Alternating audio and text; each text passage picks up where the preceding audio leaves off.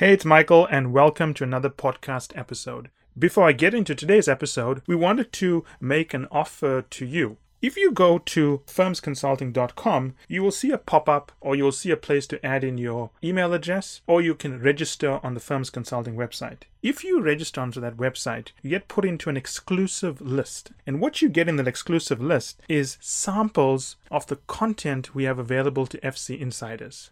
So, that said, I hope you enjoyed today's episode. One of the funniest things I see in fit questions is the really generic statements people make, right? Two things you shouldn't do in a fit response or in a cover letter, right?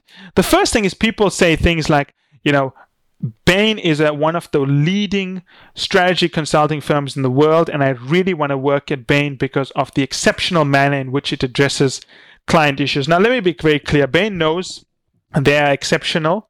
They don't need you to tell them they're exceptional. So pandering or trying to flatter a firm doesn't make you stand out. Okay. You're not going to get a date with Bain by telling Bain she looks beautiful. Bain is not a woman with a lack of self confidence. So I think you got to get over that, right? So don't tell a firm how good they are to get an interview. It's like telling the obvious. Of course they're good. That's why you're applying, right? Why else would you be applying? Would you be applying to a firm that wasn't exceptional? So it's kind of obvious, right? So that's the one mistake you don't want to make in fit questions and cover letters. The other one, which I find to be quite annoying, and when I say annoying, I'm not annoyed that candidates are doing this. I'm annoyed that career counselors and consulting counselors at the top MBA schools are not teaching this because it's quite obvious. A common thing candidates tell us, well, I like to work for McKinsey because of the international nature of assignments. So, so what? So what if it has an international nature of assignments? And I always tell candidates, you've got to ask yourself, so what, three times. And the answer you get on the third so what is the answer you're going to use. So let's do this, right? The first thing is that, well, I want to work at McKinsey because of the international nature of its assignments. The first so what? Well, because projects are international in nature, I'll get a chance to work with different people from McKinsey. So I'll get exposed to more skills. The second so what is okay, by being exposed to more skills and working with different people, my learning curve is faster and I'll be exposed to issues that are not confined to one country. So, what's the third so what, right? By my learning curve increasing rapidly, I will most likely be able to be more useful.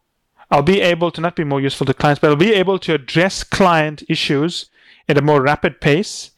And I will be able to transfer my skills from region to region as opposed to building skills in just one area. That's the third so what. So, how would we rephrase the first statement? I would say, well, I want to work at McKinsey due to the international nature of assignments, which will allow me to learn skills which are immediately applicable at clients and expose me to problems and skill sets that I could transfer from region to region, thereby helping me deal with multinational client issues.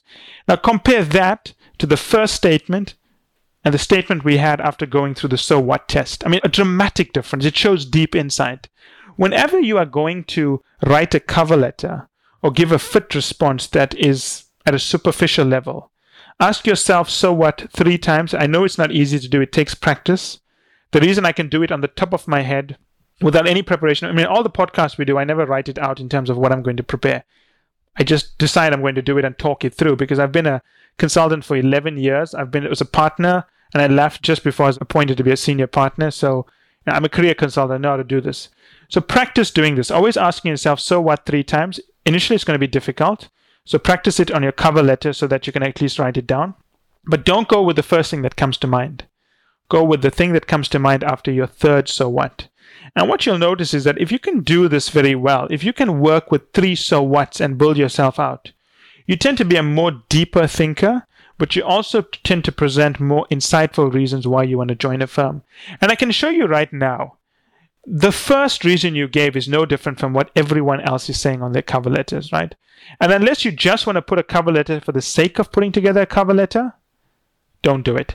And I know that people are going to tell me, well, McKinsey says they don't look at cover letters at my company. They say don't we don't worry about it. But I have situations where people with 610 on their GMAT, 600 on their GMAT, our clients have written these brilliant cover letters that got them interviews with no hope in hell right? Even at companies, even at universities or MBA programs where McKinsey doesn't look at the cover letter.